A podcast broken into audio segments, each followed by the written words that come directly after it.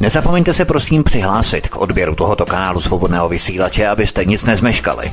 youtube.com lomeno c lomeno radio sv studio tapin radio.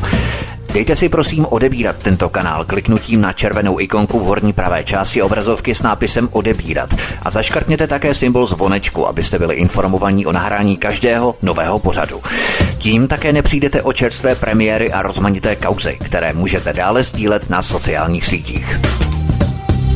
Příjemný, krásný, dobrý večer, dámy a pánové, posloucháte svobodný vysílač od mikrofonu vás zdraví vítek, máme něco kousek po 19. hodině, jsme rádi, že jste nás naladili a doufáme, že s námi vydržíte až do konce. Vítáme vás u poslechu série letních pořadů, ve kterých se na svobodné vysílači zaměřujeme na krajské i senátní volby 2. a 3. října 2020. Kraj Vysočina leží na pomezí Čech a Moravy. Velikostí i počtem obyvatel patří k průměru České republiky. A právě z Vysočiny, konkrétně z obvodu číslo 51 okresu Žďár nad Sázovou, pochází Zdeněk Střítecký, který za KSČM kandiduje do Senátu v letošních krajských a hlavně v tomto případě senátních volbách. Pane Střítecký, vítejte na svobodném vysílači. Hezký večer. Hezký večer všem posluchačům. Úvodem na začátku, to budu chtít po vás, po všech. Představte se nám během zhruba dvou, tří minut, co vás přivedlo do politiky. Tak jmenuji se Zdeněk Střídecký, to už jste řekl. Živím se jako podnikový právník. Bydlím na uh, hranici okresu Žďár nad Sazavou, konkrétně v obci Trnava. A do politiky mě přivedlo to, že bych chtěl dát zemi zase do pořádku. Na tom politickém pelotonu stran od středu doleva je více podobně zaměřených uskupení. Ovšem KSČM dlouhodobě vyčnívá a hovoří jaksi hlasem, který levicové hlasy sjednocuje. Bylo tohle vaším hlavním rozhodnutím, proč jste si pro vaší kandidaturu vybral právě zrovna KSČM? Tak eh, já bych chtěl zdůraznit, že jsem si je nevybral, oni se vybrali mě. A to považuji za to nejpodstatnější a nejzávaznější, eh, co na této kandidatuře cítím.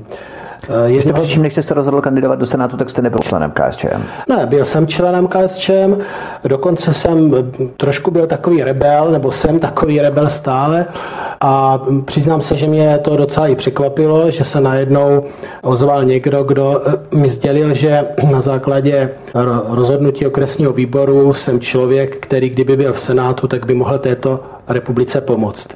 A jak se říká, když můžeš pomoct, tak pomoct musíš tak jsem jich považoval za krajně nezdvořilé odmítnout takovýhle projev důvěry.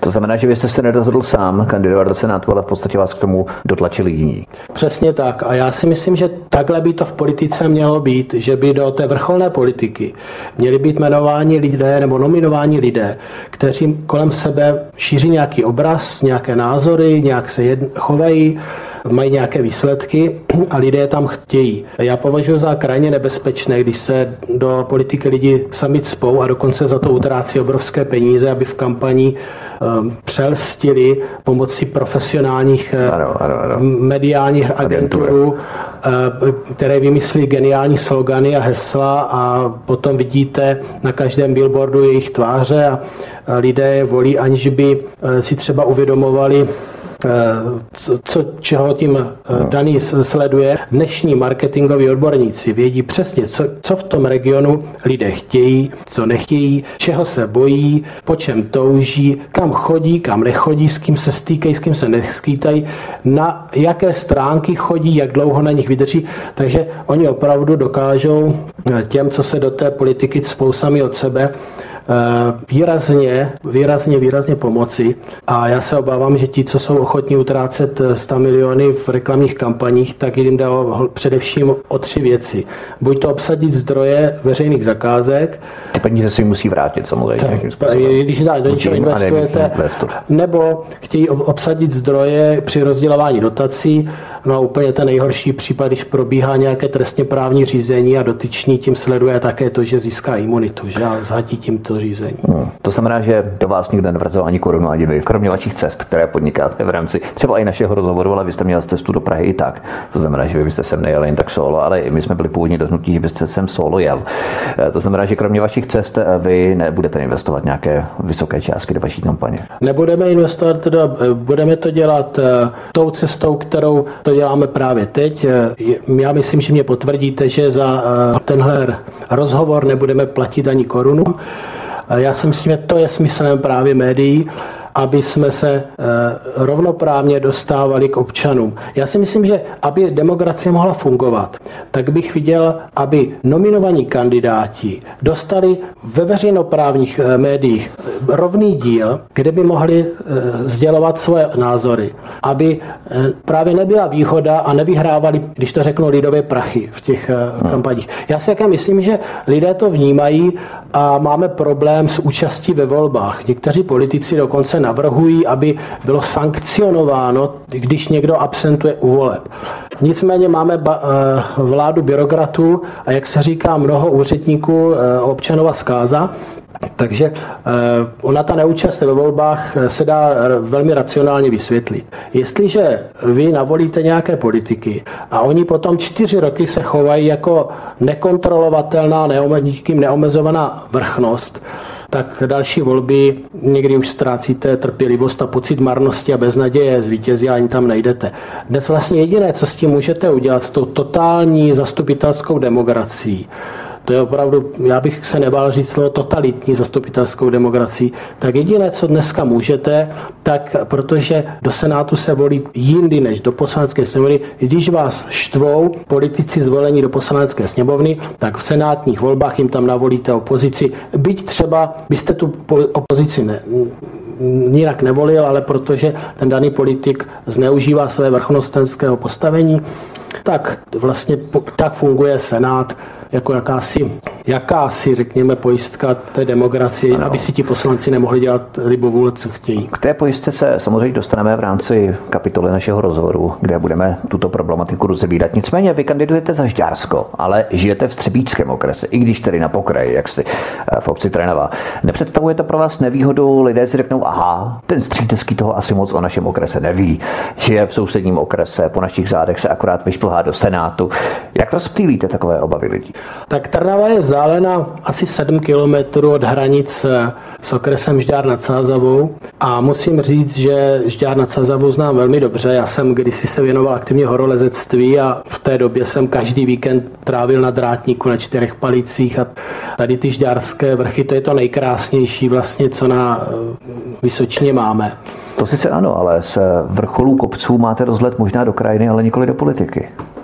Pravidelně nahory jezdívám eh, se žďárákama. Eh, mám, eh, manželka tam má rodinu, já tam mám spoustu přátel a opravdu já když, já často jezdím na motorce, to je takové moje hobby, já jsem ve Žďáru, na, v okrese Žďár nad Sazavou za, na motorce asi za tři minuty, takže jsem tam v podstatě několikrát do měsíce, kandidát do krajského zastupitelstva Kamil Vejvoda, předseda okresního výboru, je můj dlouholetý a výborný kamarád. Eh, myslím si, že ho tam všichni znají.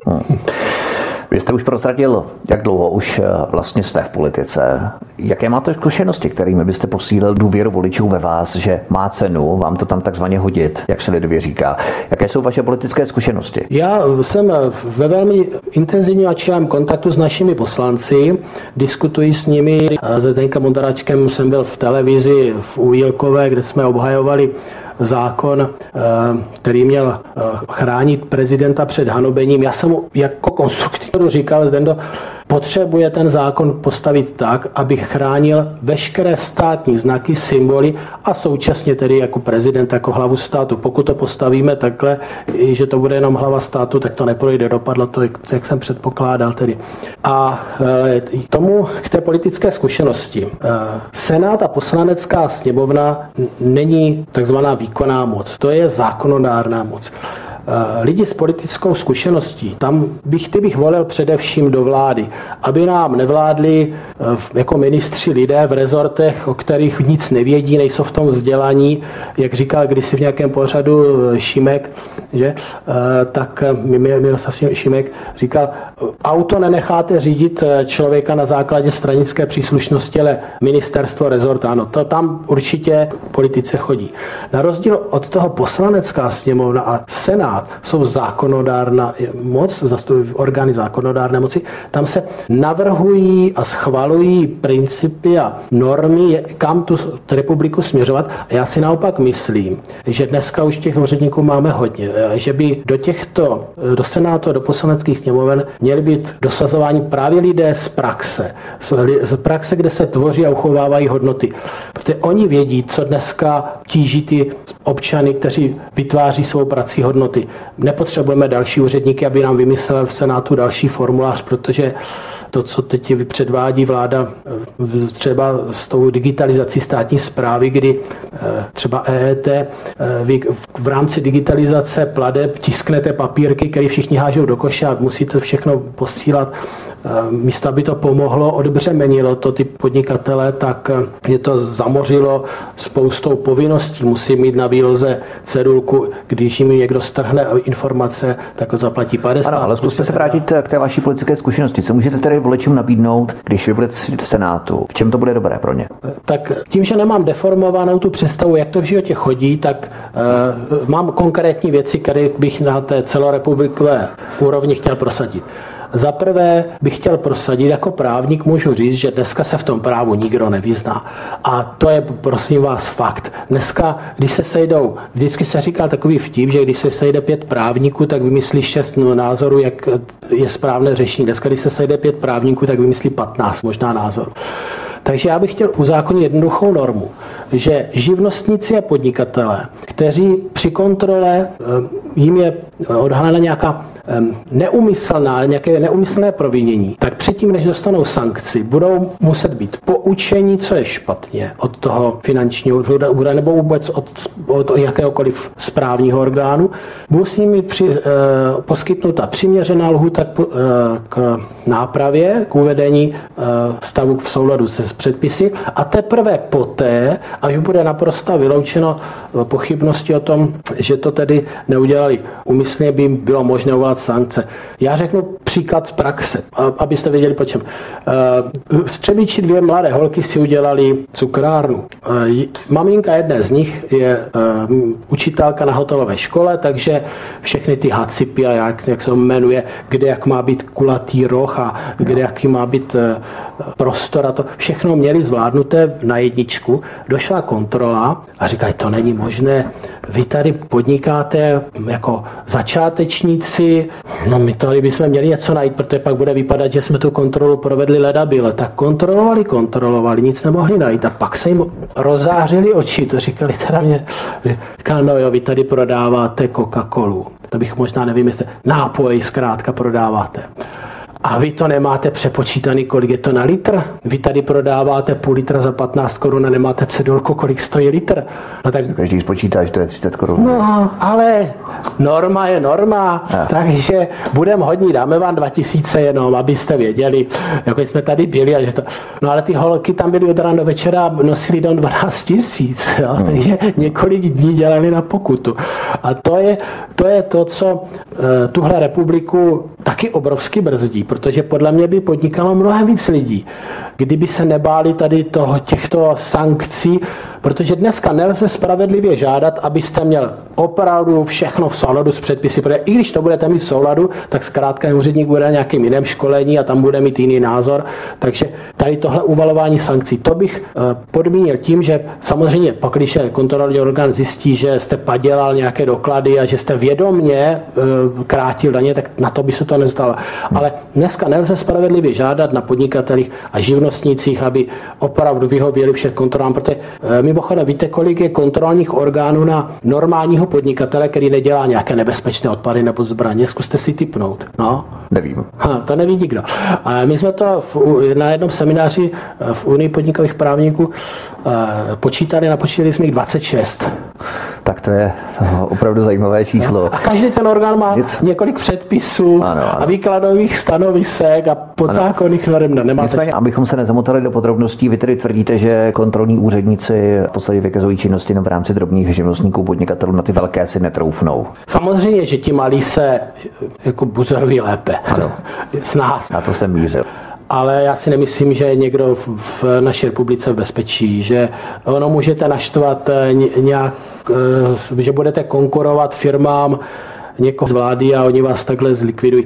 Protože ona ta digitalizace také spěje k tomu, že o vás ví víc, než vy víte sami o sobě. Takže uh, nemyslím si, že by to bylo úplně pravidlo, že ti velcí by mohli být v klidu, ale že by to bylo jenom na ty malé, ale a hlavně je to, je to právní nejistota, je to takový pocit, jak jsem už jednou zmínil, marnost a beznaděj, protože ti lidé, uh, to takový absurdní, ale já nech, možná bychom to sklouzli do té právní činy, kdy opravdu uh, ty kolik těch zajišťovacích příkazů tady bylo za Babišovy vlády teď vydáno. To byly stovky, ne tisíce případů a stovky eh, stát prohrál. Eh, pojďme na další otázku. Vy jste podnikový právník. Eh, myslíte, že se ten svět právníků, advokátů nějak výrazně liší od eh, světa politiky? Protože advokáty má člověk zapsané jako ty šedé skupiny pozadí, které za tučnou provizi píšou z politiky ty děravé zákony, aby je pak mohli využít ve svůj prospěch a pakovali se obě strany. Jo. Proč myslíte, že mají advokáti, právníci takové špatné renomé u veřejnosti? Nemůžete si za to tak trochu sami? No, taky, taky vymýšlí takové vtipy, jako jaký je rozdíl mezi přejetým tchořem a přejetým právníkem, víte? Že před tím přejetým tchořem je brzná dráha, prej. Za prvé, ono studium eh, na právnické fakultě vás vzdělá nejenom, abyste poznal jednotlivé skutkové podstaty a ty paragrafy, ale máme tam i takové zajímavé předměty, jako je právní filozofie a teorie. A ono si uvědomíte, že eh, ta laická, ten laický pohled na právo, na to řemeslo a na právo, že to je prosazování nějaké morálky, spravedlnosti, takže je úplně zkreslený. Skutečnost je taková, že zákon je v podstatě, když to řeknu, zhamotnění představ vládnoucí vrstvy společnosti, co je správně a co ne. O čem mluvím? Řeknu na příkladu. Když máte otrokářskou společnost, tak lidé v pozici otrokářů mají právo zabíjet, znásilňovat, vykořišťovat osoby v pozici otroku. A právníci tady nejsou od, pardon, nebyli od toho, nebyli, aby bránili ty otroky před těma útrapama. Byli od toho, aby ta vládnoucí vrstva nerušeně mohla vykonávat svoje práva. Když tady byli feudálové, tak zase ti bezemci museli strpět, že museli robotovat určitý počet dní v týdnu zadarmo a když na tu robotu nedošli, tak právníci zajistili, aby dráp je byčem strestal a nahnal pak jsme tady měli takové absurdity jako právo první noci, když ten vrchnostenský pán viděl výrazně hezkou nevěstu, tak měl právo i tomu ženichovi sprznit. Že? A právníci dohlíželi, aby toto právo nebylo rušeno. Právníci když byly inkviziční procesy, tak málo kdo ví, že ty inkvizitoři pouze mučili ty ženy, které údajně létaly na pohrabáčích, ale k upálení je odsoudili zase právníci. Takže právo je o tom, eh, kdo vládne. Vy příliš nejste schovývají k vašim kolegům, těch z dřívější generací. Liší se nějak výrazně právníci teď? teď proč je, máme věřit, že... Proč všichni, máme věřit, všichni že... se shodují v tom, že teď je to zlatá klec. Já to řeknu na rovinu. Eh, za posledních 30 let tahle země schudla, my všichni jsme schudli o majetek v hodnotě několika bilionů korun, které se přesypaly na různé soukromé účty a eh, co nedokázali ukrást, to, to prodali cizákům, aby bytě rozkradli tržbu, co z toho se protože eh, kde se ztratili ty biliony za speněžený národní majetek. Když dneska není ani na důchody, říkají. Jo? Takže eh, v tomhle režimu eh, dělat právníka můžete jenom pokud s tímhle se stotožňujete. Já se s tím nestotožňuji, takže jediná moje volba je dělat podnikového právníka. Snažím se chránit eh, podnik před tím, aby neměl nějaké pokuty a neměl nějaké problémy se zákonem. Zdeněk Střítecký, kandidát do Senátu za KSČM v obvodě číslo 51 v okresu Žďár nad Sázovou na Vysočině. Je hostem u nás na svobodném vysílači od mikrofonu vás zdraví Vítek. My si zahrajeme písničku a po ní budeme pokračovat dál v našem povídání. Hezký večer. Zdeněk Střítecký, kandidát do Senátu za KSČM v obvodě číslo 51 v okresu Žďár nad Sázovou na Vysočině. Je hostem na svobodném vysílači. Máme po písničce, vítáme vás tu opět zpátky od mikrofonu vás zdraví Vítek. Hovoříme tu o zvyšování daní a cen zboží, na druhou stranu vyšší sekyře státního dluhu, 2 biliony a tak dále. Jak chcete ostatní kolegy přesvědčit o tom, že je třeba s tímto rabováním skončit? Toto se přece pokoušelo mnoho naivků před vámi a víme, jak neslavně skončili, dopadli. Není to příliš jaksi utopistické klást se hned na začátku takové megalomanské cíle, protože ono je jenom o tom hovořit, že máme nějaký dluh 2 biliony. To asi nestačí. Hmm. Ten problém nevyřeší žádný politika nebo nějaká osobnost eh, sám. Ten problém bude muset řešit celý národ. A aby mohli vyrabovat republiku, tak se uvědomili jednu věc. Co uděláte, když chcete rozvrátit rodinu? Poštvete si naproti otci. A pak ta rodina nemůže nikdy fungovat a máte ji na lopatkách. Přesně tohle aplikují v rámci státu. Poštvali současníky proti vlastním předkům, kteří jim dali život intenzivní kampaní nazývají všechny komunisty a hrdlořezy. A tohle nenávistí poštovávají národ proti sobě a ti třetí se smějí, jak se pereme tady o nějaké nesmysly a, a v klidu, jak jste říkal, rabují a rabují a rabují.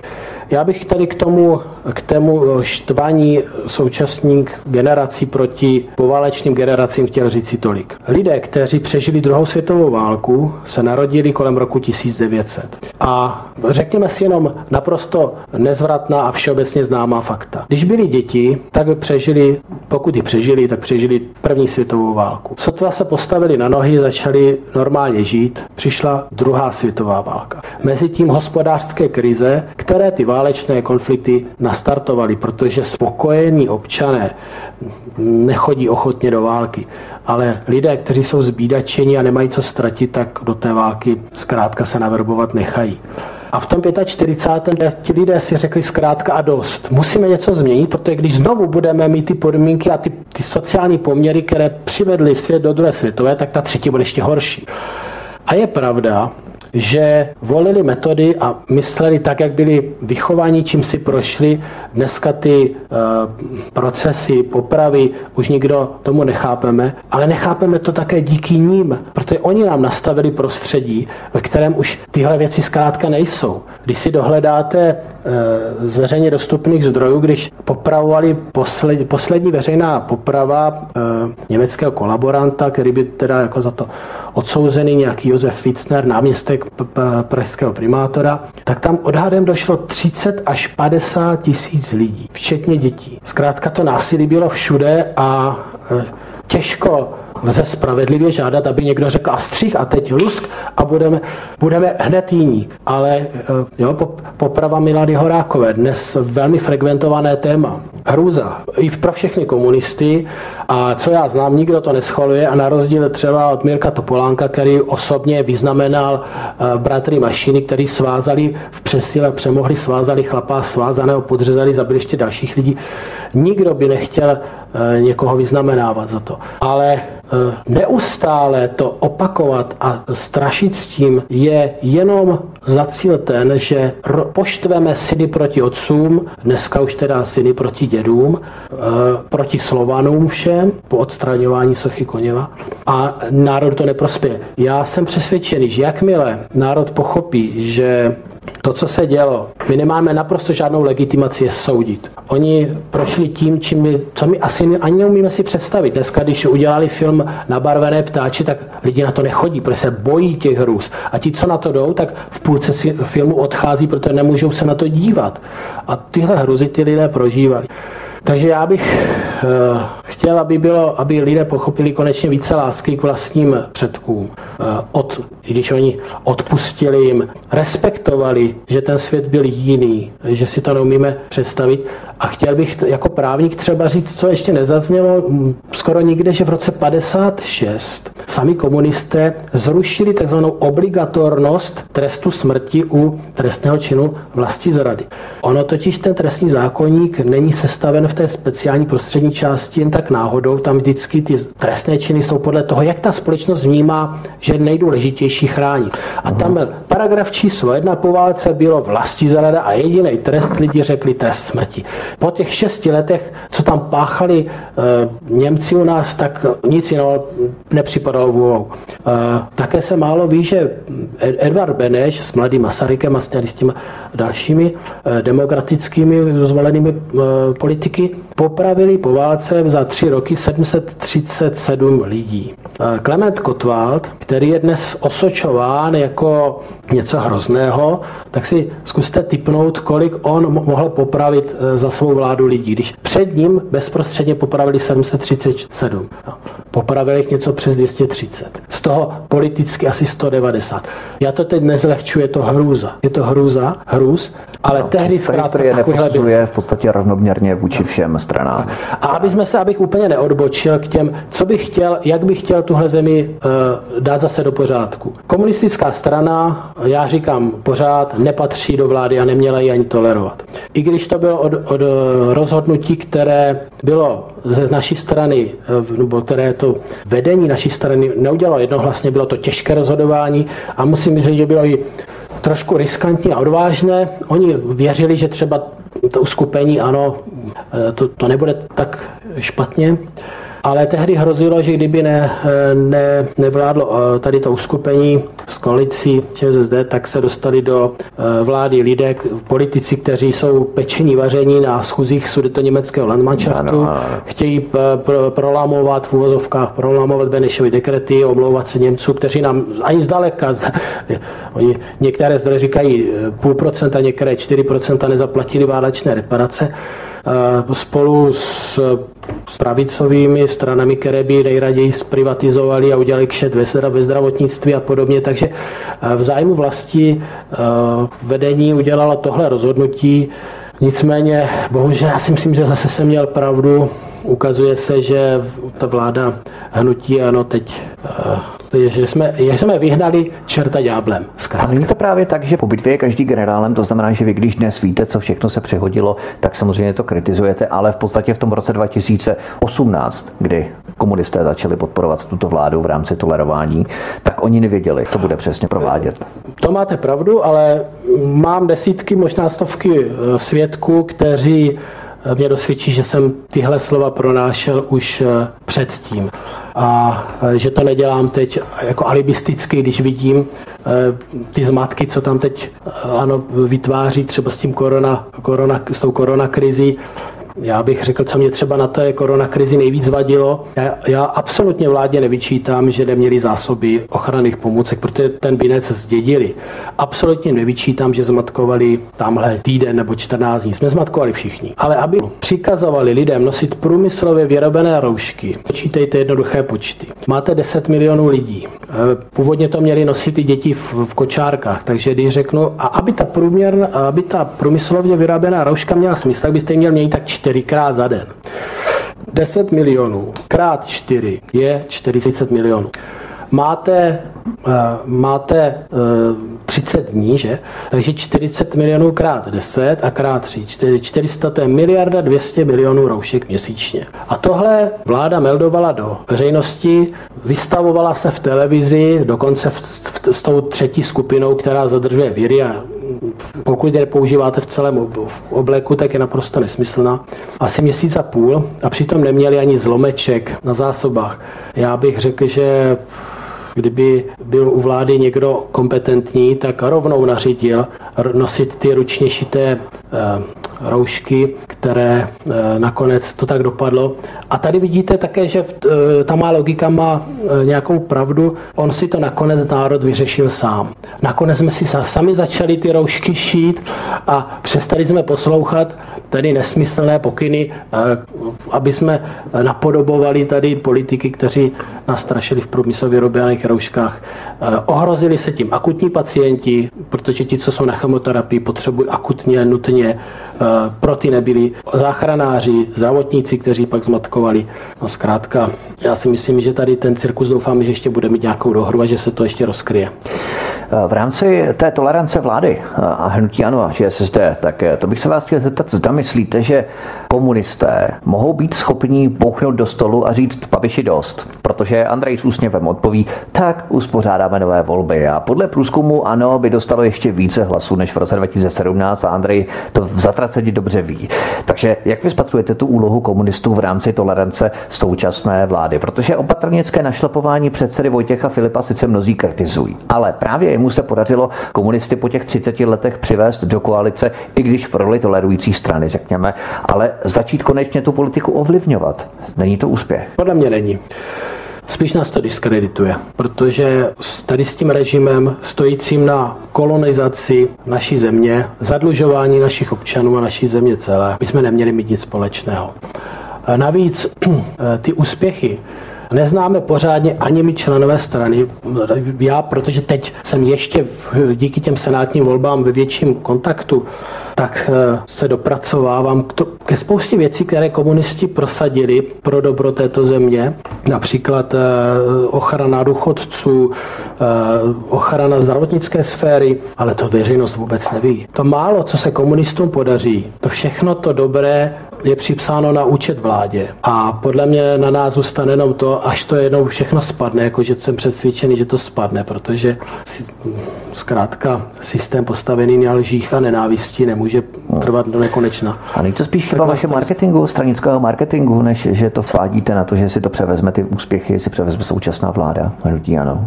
Tak my nejsme v koalici a takže nemůžeme ani přičítat nějak oficiálně ty naše, eh, ty naše prosazené úspěchy. My je tolerujeme výměnou za to, že oni a nerozkradou úplně všechno, ale aspoň část dají na důchodce, část dají do zdravotnictví ale to se těžko, to se těžko propaguje, protože kdyby jsme byli v koalici, tak by to asi by bylo snažší, ale to by nás diskreditovalo ještě víc. Ta situace je opravdu velmi složitá a já vůbec nezávidím našemu vedení.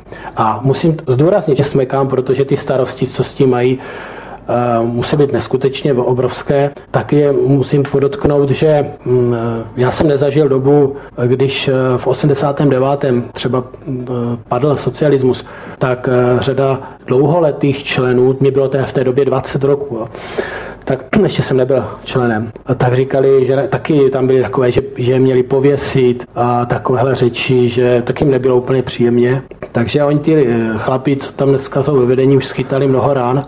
Už by taky bylo dobře možná doplnit čerstvý frontáky na tu, na tu frontu. To všechno jede v ruku v ruce, ale přesto jako myslím si, že komunistická strana dlouhodobě dělá seriózně a důstojnou politiku. V podstatě nemáme nějaké výraznější nebo nevím o ničem, co by korupční skandály, nebo že jsme se, snažili vytunelovat nějakou nemocnici, nebo že jsme se snažili vykrást nějaké dotace. To se nám vyhýbat a za to bych teda chtěl vedení určitě poděkovat.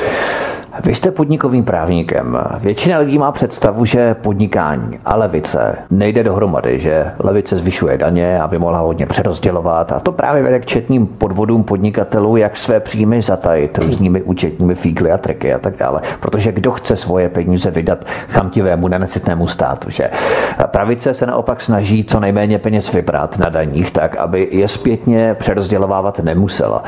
K jakému z těchto dvou systémů se nejvíce přikláníte vy? Čí straně byste stál eventuálně v případě Senátu? Hmm. To, že se neměl v úvozovkách, ono to nebylo znárodňování úplně, ale zkrátka likvidovat živnostníci a malí podnikatele, to dnes přiznávají takový eh, komunista, jako je eh, Miloš Jakeš. Ve své knize říká, ano, my jsme měli rozjetou eh, tu deprivatizaci, to na znárodňování, Benešovi dekrety znárodnili doly, pojišťovny, banky a ono to fungovalo líp než předtím a tak jsme pokračovali i v tom, řekněme, jak se marketingově říká, spotřebitelském trhu. A dnes už víme, že to byla chyba. Já myslím, že to víme všichni. Vedlo to k tomu, že stát, který byl zahlcen budováním vlastně znovu, protože po válce tady všechno bylo rozbité, rozbombardované, nebo skoro všechno, tak eh, se zaměřil na tu velkou infrastrukturu a je pravda, že se podařilo vy, vy, vydobít ten blahobyt, že jsme neměli existenční stres, že jsme věděli, že po škole budou prázdniny, po posledních prázdninách nastoupíme do, určitě někam do práce Věděli jsme, že po práci půjdeme do důchodu a budeme se mít eh, tak nějak jako všichni nějak dobře. Nicméně ten spotřebitelský trh, eh, kde svoboda, eh, kde, kde svobodné kupní rozhodování, to má zůstat, to má zůstat v, v rukou lidí. Oni jsou soutěživí, baví je to, mně se třeba strašně líbí takzvaný mikrobiznis, kde lidé podnikají záměrně v malém, aby nebyli podřízení nějakému nadřízenému, museli plnit jeho rozkazy a to všechno se stejně dneska hubí, že jo. Hubí jen tou obrovskou byrokracií, sankcema, nejistotou, jak to vlastně udělat. Dneska skoro všechny uh, účetní, co znám, tak jsou buď to půlošílené, nebo už jsou na nějakých sedativech, aby zvládli tu hromadu papíru, která se na ně valí.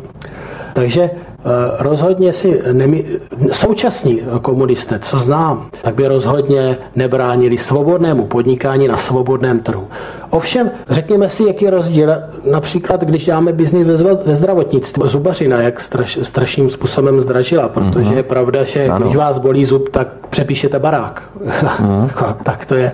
Takže si myslím, že v těch velkých eh, infrastrukturách, kde není svobodné kupní rozhodování, tam by měl být vliv státu, nebo by to mělo být nás všech státních, protože tam není soutěž.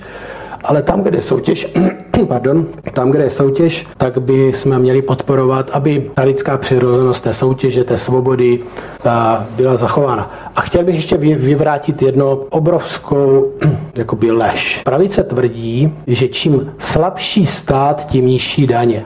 Teď jsme viděli přesně, jak to je, když padne krize. A pravice najednou zapomněla na ty své suverénní prohlášení a chtěla potom neschopném hospodáři, kterého je potřeba zbavit veškerého majetku, aby je zachraňoval. Jak je může nějaký hospodářský neschopný hospodář zachraňovat? Je schopné. Jo? Takže dívejte. Oni tvrdí právě, že tu firmu ke krachu nepřivedli oni sami, ale že to bylo vlivem státu, který ze dne na den zakázal, ty podniky nemohly být provozované, čili oni za to nemůžou, že teď potřebují ty kompenzace v rámci ztrát, hmm. které utrpěli. Jo? To je trošku něco jiného, jako kdyby oni tu firmu sami si přivedli cukrund, potom ano, jsou to nezodpovědní hospodáři, eh, kterým určitě nebudeme kompenzovat jejich ztráty, protože tu firmu přivedli ke krachu oni. Ale pak, když stát ze dne na den vyhlásil, že nemohou podnikat, potom je to trošku něco jiného. No a teď je otázka, jo. jestli koronakrize bylo nějaké nesmyslné zmatkování nikoho, pak by tam měla být nějaká osobní odpovědnost, anebo jestli to opravdu byla vis major, nějaká vyšší moc a je jedno, jestli máte blackout pak, anebo jestli máte, nebo že by nebyla elektřina najednou, nebo eh, že máte nějakou pandemii, mohla být, teď si představte, kdyby to byla opravdu nějaká hmm. uh, španělská chřipka, kde by umírali lidé. Takže to jsme nevěděli. Uh, nicméně, když odhlédneme od té konkrétní hm, korona, tak zkrátka, když je krize, tak najednou ten stát je potřeba. A najednou zapomínáme na to, jak ten stát je ekonomický idiot a že ho musíme od všeho odstavit a najednou, ano, ano, ano. najednou stát platí. A teď je potřeba říct, a kde si ty peníze vezmou? No zase od těch lidí, co tvoří hodnoty. Takže jestli si eh, živnostníci myslí, že si pomohli tím, že, dost, eh, že dostali 25 tisíc, stát jim to do pravé kapsy dál a zlevé jim to hnedka vytáhne. Taky už jsou stovky případů, které se přešetřují, jestli na to měli opravdu podle všech regulí nárok. Co já mám informace, jak řada živnostníků už musela tady ty peníze vracet. Takže eh, naopak si myslím, čím slabší stát, tím budou vyšší daně. A také politika ODS konkrétně to uh, ukazuje. Oni sice, vemte si Topolánkovou vládu, slibovali menší daně, menší účast pacientů uh, ve zdravotnictví. A co udělali? Zavedli spoustu nových daní, pacientům zavedli spoluúčast, že zaklepete na dveře a hnedka platíte peníze, co tady nikdy nebylo. Máš Julínek, jo, přesně. Tak. Ten eh, Albert Einstein řekl krásnou větu, on řekl to samozřejmě mnoho krásných vět, on řekl, že socialismus je pokus eh, ukončit predátorskou fázi lidského vývoje.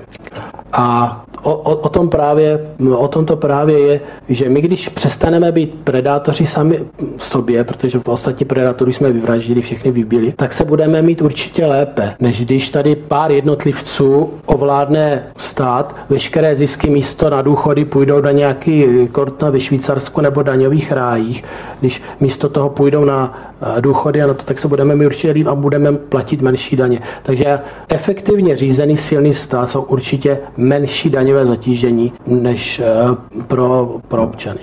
A myslíte, že je právě dobré v rámci toho efektivně řízeného státu tak na ty politické vlivné politické posty umístěvat lidé, kteří jsou starší, kteří mají zkušenosti, nikoli mladé lidi, kteří to třeba sice myslí dobře, ale ty zkušenosti politické nemají za sebou natolik, aby bylo možné v rámci jejich pozice se nějak kvalifikovaně rozhodovat, co je potřeba nebo potřeba není. Teď vám trošku možná nadbíhám, protože vám je kolem 50, že jo? takže vy ty zkušenosti určitě bez sporu máte a právě možná to by diskvalifikovalo ty mladé lidi, kteří ty zkušenosti nemohou nabít, aniž eh, nepopíráme jejich vzdělání, řekněme, to mají ještě velmi kvalitní, ale prostě ty zkušenosti tam musí být i v rámci kádrové politiky. Hmm.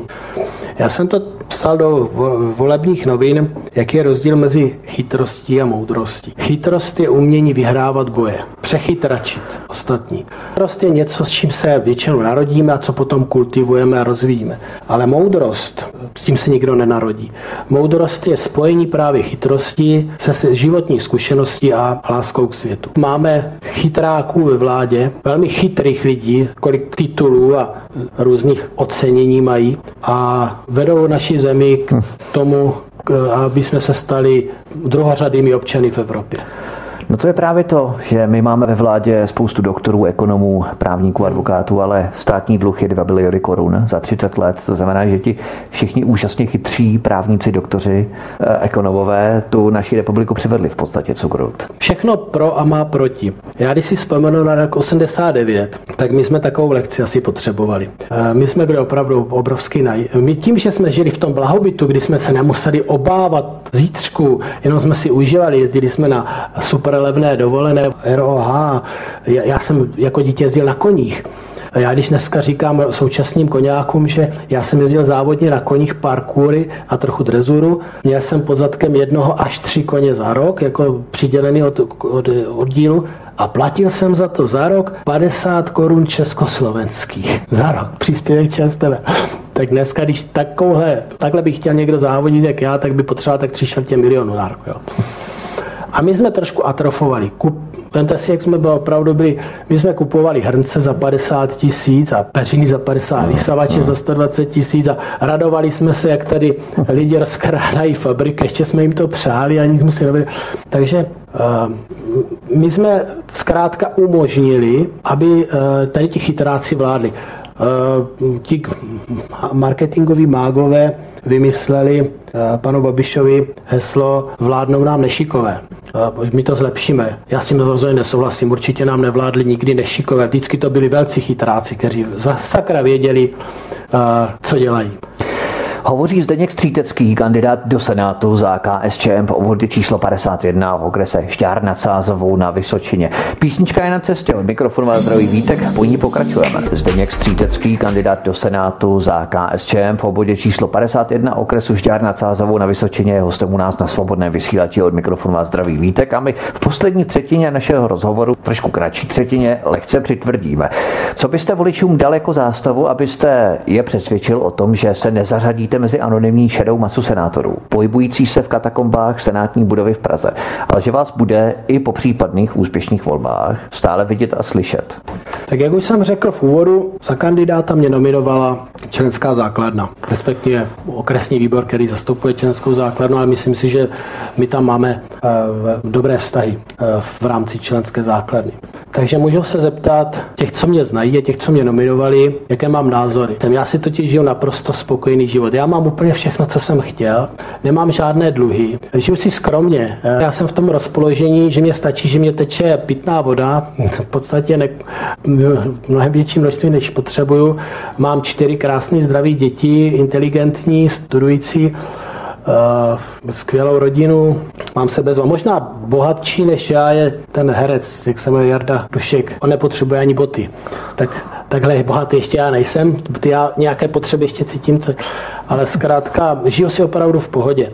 A do té politiky rozhodně nehodlám mít, abych uh, mamonil nějaké majetky a nějaký... Já deklaruji delší dobu, já se velmi zlobím na to, že co jsme tady provedli našim dětskám. Já, když jsem se v 69. narodil, tak jsem se narodil jako podílník na mohutném národním bohatství, do státu, který byl suverénní, potravinově soběstačný, kde v televizi královal Láďa Menšík a spol, že jo, byly krásné pořady a za těch 30 let jsme projedli, když to řeknu velmi slušně, projedli bezstarostnou budoucnost, kterou my jsme měli jako dětská našim dětem. Naši děti se rodí jako spoludlužníci vyrabované kolonie a já si uvědomuju, že to byla chyba mé generace. A já jsem jeden z nich. Já jsem sice nekrát, nezadlužil jsem se, ale zkrátka jsem příslušníkem generace, která to tolerovala, nic jsem s tím nedělal. Takže na stará kolena, ještě než teda zemřu, když to řeknu trošku na tak bych chtěl tady ten dluh vůči společnosti odčinit. A já myslím, že je více mých vrstevníků, kteří si uvědomují, že jsme opravdu prožili ten nejkrásnější možný život v Evropě. My jsme se narodili jako Husákovi děti, kdy už tady vůbec žádné uh, násilí nebylo. Takže za mě já neznám, že by někdo trpěl od komunistů. Naopak, já jsem bydlel v paneláku, kde celý ten panelák lidi dostali byty zadarmo. On se upsal, že bude pracovat z Zetoru pár let a dostal zadarmo byt. Dneska, když ty mladí děcka po nich uh, chcou koupit ten byt, tak stojí 3 miliony korun.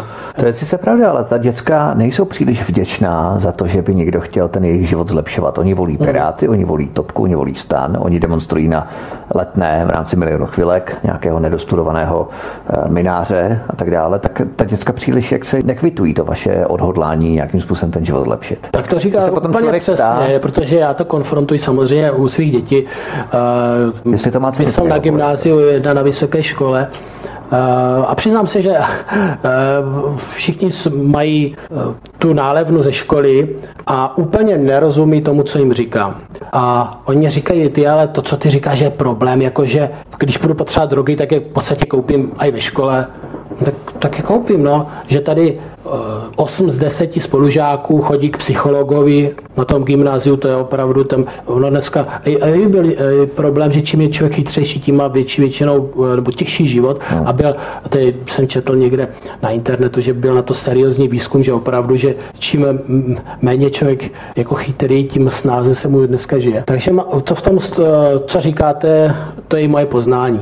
Ale já si taky myslím, že je docela dobře, že eh, mají jiné starosti, než dávat tuhle zemi do pořádku, protože oni to nezbabrali. Zbabrali jsme to my dnešní padesátníci a pětapadesátníci nejvíc. Takže hm, to je na nás ta povinnost. Ta, moje politika je příliš složitá a komplikovaná na to, abych ji dával mladým. A já jsem za mladá měl taky úplně jiné starosti, než eh, ty, co mám dneska. Takže to, co říkáte, je naprosto i moje zjištění. Mladí, ať si volí ty svoje piráty. Ono mezi náma, samozřejmě oni nemají ty, ty životní zkušenosti, takže občas já to jako taky mě stávají vlastně hrozou na hlavě, když jenom vidím a nebo když je slyším. Nicméně například takový problém digitalizace, tak chtěl bych radši svěřit těm mladým než těm starým dětkům. Protože oni vědí, co potřebujeme. Jak, že digitalizace je o tom, že vezmu telefon, udělám cvak a mám zaplaceno. No, ale dáte to 65 letého premiéra, on myslí, že digitalizace je o tom, že uh, udělám v rámci digitalizace tři kroky, vytisknu tom tři protokoly a ještě musí každý malem podepsat. Jo. Takže takže moje politika je pro lidi, kteří jsme tady trošičku v té republice zaspali a myslím si, že ještě máme šanci. Já si myslím, že takhle, že stačí jednu věc. Důsledně a trpělivě a srozumitelně vysvětlovat, že naši předci nejsou naši nepřátelé. Že ti staří komunisti, kteří po válce dělali to, co dělali, nikdo s tím dneska nesouhlasí, nikdo to dneska nechápem a je to dobře. A já jsem strašně rád, že tomu nerozumím. Já bych neuměl jako právník odsoudit ženu k smrti, nebo i člověka k smrti obecně.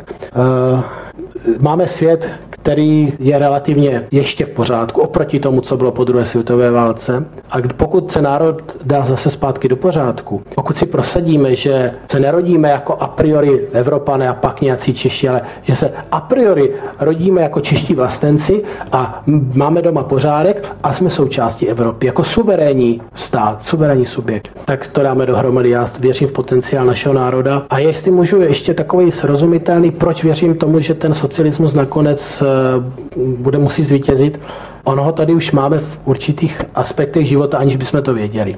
Příklad je krásný taková doprava. Dokud jsme chodili pěšky, tak jsme žádné pravidla nepotřebovali, omezování nepotřebovali.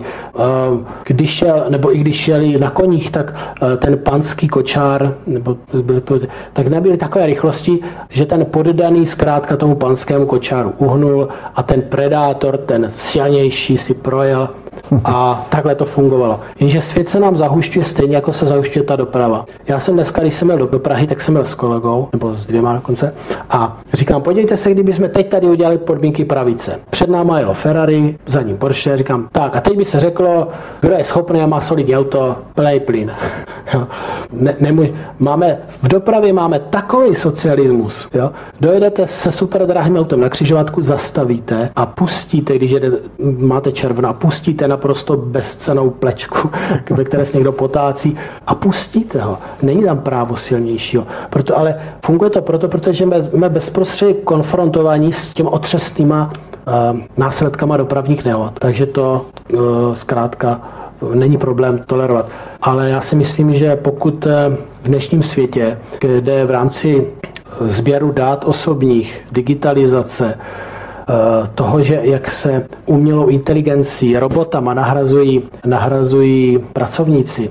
Jestliže necháme ty predátory řádit, tak bude tady spousta nadbytečných lidí. Nebudeme vědět, co s tím. A historicky se to vždycky řešilo tím, že se nahnali jako žrádlo pro děla. A ti, co přežili, byli sakra vychovaní, aby e, mlčeli. A ti bohatí zase na té válce zbohatli. Jestli nechceme opakovat tady tu historii, musíme se dohodnout na nějakých solidních pravidlech. Já bych to viděl tak, aby každý národní stát byl suverénní, spolupracoval s těmi ostatními, ale nikoliv, že nám z Bruselu budou radit, jakým máme pěstovat okurky máme. A aby to vedlo k tím pádem k větší svobodě těch občanů, protože si budou sami určovat pravidla, podle jakých chtěli žít. Chtěli žít. Pojďme na další otázku. Mezi veřejností panuje silná nechuť k Senátu. Souvislované pádné domněnky o jeho zbytečnosti, neužitečnosti bývá poukazováno i na provoz této instituce Senátu z hlediska, řekněme, finanční nákladnosti. Zkuste lidi přesvědčit, proč považujete Senát za potřebný. Hmm. Dnes, dnes je Senát jedinou jakousi teoretickou pojistkou, jak se můžete bránit libovůli vrchnost, naší vrchnosti, poslanecké vrchnosti. E, protože ti, co nám potřebovali v roce 93 zlikvidovat Československo, tak jim tam zavazel, tam byl zákon o referendu, tak ho zrušili, že jiným ústavním zákonem, protože Původně byl záměr zákonodárce, že eh, vystoupení České nebo Slovenské republiky je pouze na základě referenda. To jim zavaz, tak to zrušili. Od té doby nám zavřeli ústa a vypíchli očima. My, my zkrátka ty politiky do poslanecké sněmovny, kteří hlavně určují zákony a normy, navolíme a pak můžeme čtyři roky koukat, co tam řádí.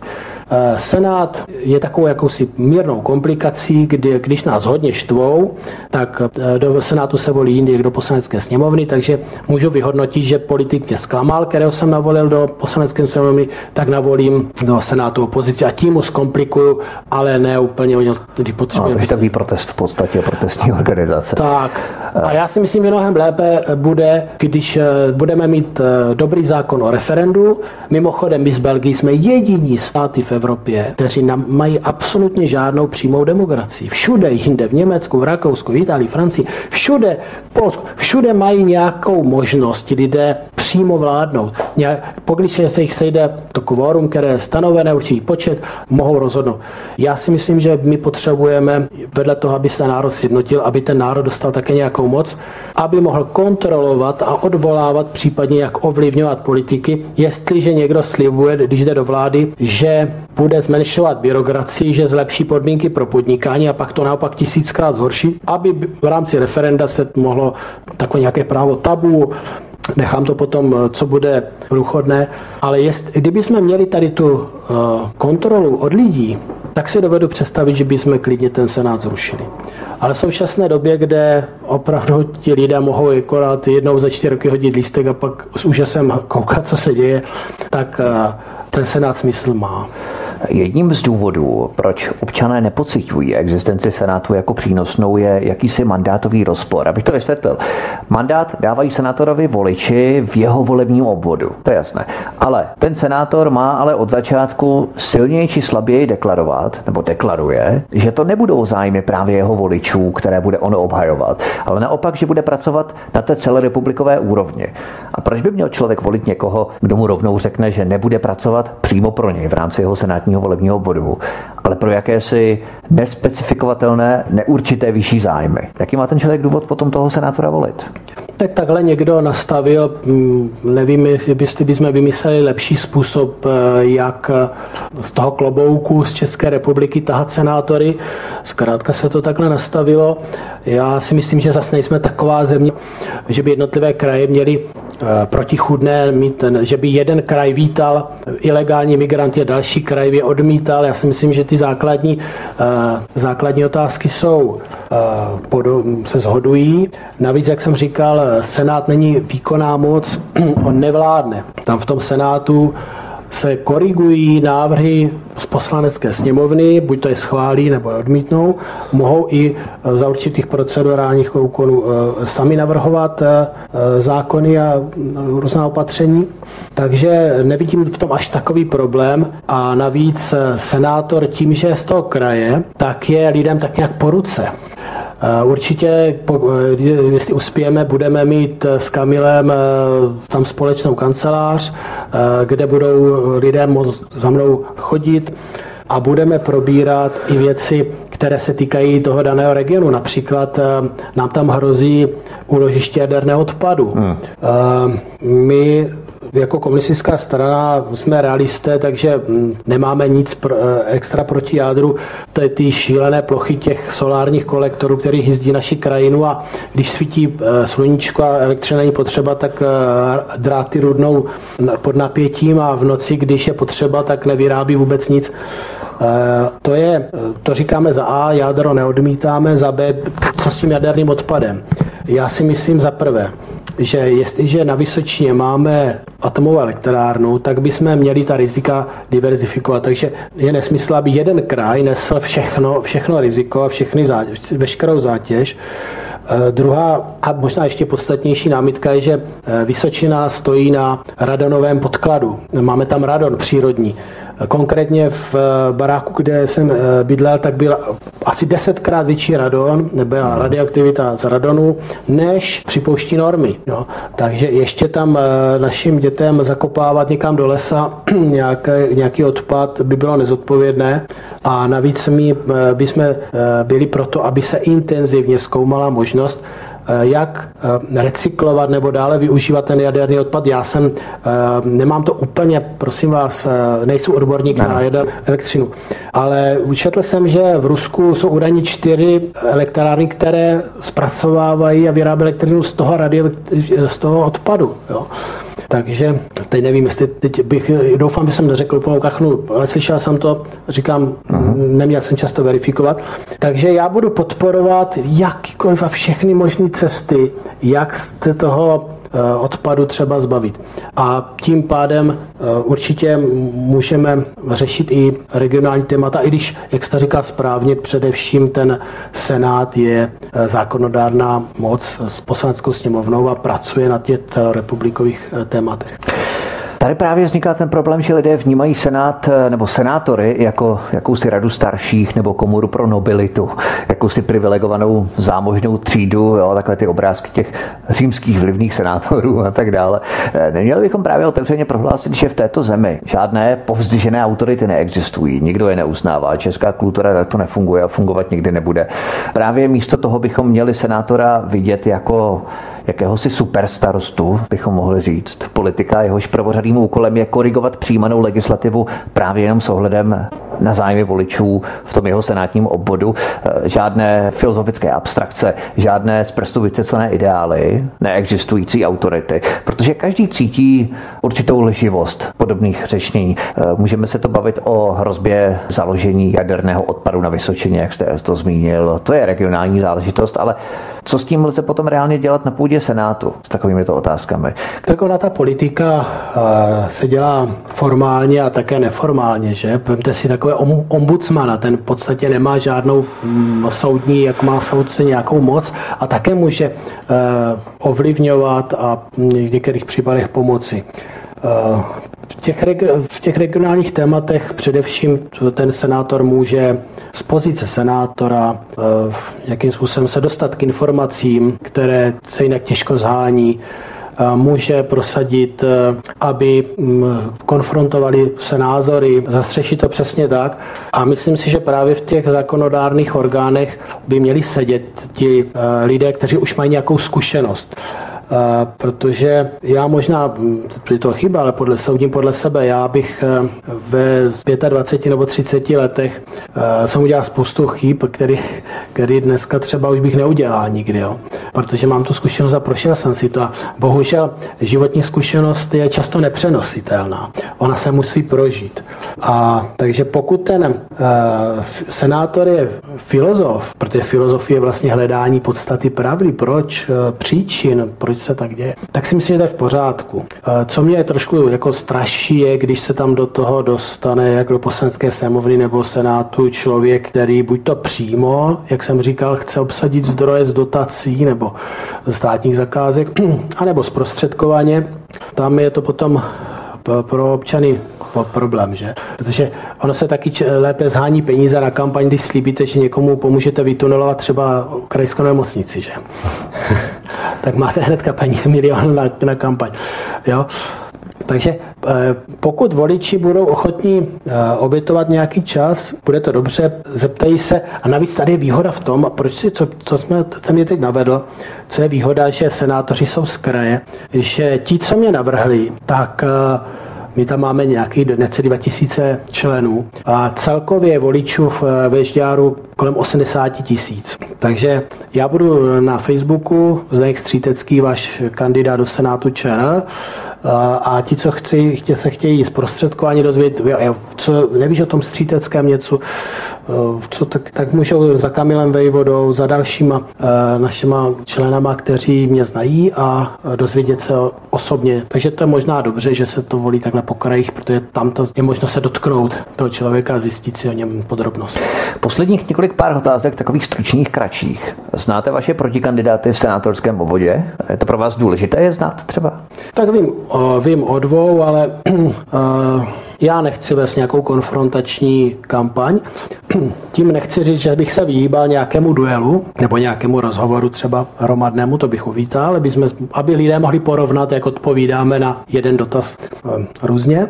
Ale není, není to, já, já to řeknu takhle, já věřím tomu, že jestli budu, mám být této zemi prospěšný, tak budeme úspěšní v těch volbách. A jestli ještě doba nenazrála nebo nějakých důvodů tam nemám být, tak se smířím lehce s tím, že tam nejsem.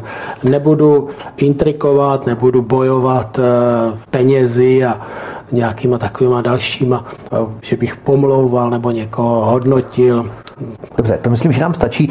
Poslední otázka, kterou vám položím. Vy jste zmínil samozřejmě sociální síť, Facebook, kampaně a tak dále, ale chystáte během léta nějakou kontaktní kampaň, kde se s vámi lidé mohou setkávat, kde vám můžou třeba vynadat?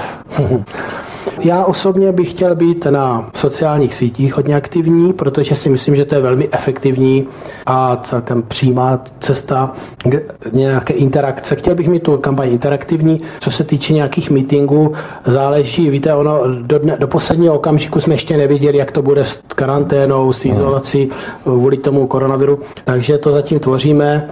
Eh, tam ještě úplně jasný plán není. A co je právě pro vás lepší? Třeba setkávat s lidmi face to face, aby vás právě více poznali, tím si získáte samozřejmě, vybudujete určitou větší důvěryhodnost u těch lidí, než abstraktně vzálený na sociální síti, kde přece jenom to virtuálno tvoří určitou bariéru mezi tím politikem a občany. Setkávat se s těmi lidmi face to face asi není tak úplně od věci. To určitě. Ale v mém případě, kdy tam nejsem nějaká známá osobnost a potřebuji, aby aby se s mým stylem myšlení a s mými cíly seznámilo co nejvíce voličů, aby zkrátka nebo volby neprohráli jenom kvůli tomu, že jsem ode mě nedozvěděli, tak musím volit eh, cesty, které jsou efektivní. Aha. A to znamená, že spíš budem, komu- já osobně budu asi komunikovat přes média. Já myslím, eh, že je strašná škoda, co jsem řekl už tady jednou. Nejlepší kampaň by byla taková, že nezávislí, kteří dostanou určitý počet podpisů nebo kandidáti, kteří jsou nominovaní za politické strany. Kampaň bude vedena transparentně v těch a v těch médiích. Nejlépe by bylo konfrontovat jednotlivé kandidáty mezi sebou. Pak by to bylo fair play boy. Tady uvidíme, co udělají miliony uh, různých jiných politických uskupení, když všude budou jejich billboardy a já pokud vím, tak budeme mít asi jeden billboard a možná nějaké banery, tak nějak zase trvačnosti, ale jak jsem říkal, já nechci uh, lidi přelstít nějakým super heslem a super kampaní. Já s nimi chci hovořit a ty sociální sítě mě umožní hovořit s co největším počtem lidí, takže budu před, jako určitě budu šlapat tady v tomhle. Hlavně, abyste na těch sociálních sítích neplýtval potom vaším šarmem a energií na lidi třeba z Karlových varů a věděli byste opravdu, že ty, s kterými budete hovořit, budou právě s Žár nad Sázavou. Jo? Tak teď je otázka, jestli budou mít eh, z Plzně eh, chuť diskutovat s kandidátem za Žárna Cazavou. z okresu Žára Cazavou. Hovoří Zdeněk Střítecký, kandidát do Senátu za KSČM v obvodě číslo 51 okresu Žďár nad Sázavou na Vysočině, který byl naším dnešním hostem na svobodné vysílači v našem speciálu, letním speciálu ohledně krajských i senátních voleb 2. a 3. října 2020. Pane Střítecký, já vám moc děkuji za inspirativní podnětné vyprávění myšlenky a doufejme, že jste přesvědčil hodně lidí na to, aby minimálně se vypravili na váš facebookový profil, aby se eh, s vámi jak si trošku seznámili i s nějakými dalšími tématy, na které u nás nevyzbyl čas, aby vám to třeba i hodili, že budete i kandidátem a favoritem, pro kterého se třeba rozhodnou šťárští v rámci senátní kampaně 2. 3. října. Děkujeme, mějte se hezky, budeme držet palce. Tak já taky děkuji všem posluchačům za pozornost a mějte se krásně. Tento i ostatní pořady si, milí posluchači, stáhněte na našem mateřském webu svobodného vysílače alebo na kanále YouTube, kde prosím klikněte vpravo v horní části obrazovky na tlačítko odebírat, abyste se stali odběrateli našeho kanálu a nezmeškali se tak žádné z vysílání ohledně speciálu a nejenom toho v rámci voleb do Senátu a nebo do kraje 2. 3. října 2020. Budeme vás postupně na svobodném vysílači seznamovat s dalšími kandidáty a můžete si sami udělat obrázek, pro koho se rozhodnete. I třeba ve vašem kraji anebo v rámci senátních voleb. To by bylo všechno od mikrofonu vás zdravý Vítek, přeju vám hezký večer. Prosíme, pomožte nám s propagací kanálu Studia Tapin Rádio Svobodného vysílače CS. Pokud se vám tento nebo jiné pořady na tomto kanále líbí, klikněte na vaší obrazovce na tlačítko s nápisem Sdílet a vyberte sociální síť, na kterou pořád sdílíte. Jde o pouhých pár desítek sekund vašeho času. Děkujeme. By to eh, překáželo, že člověk nemá zkušenost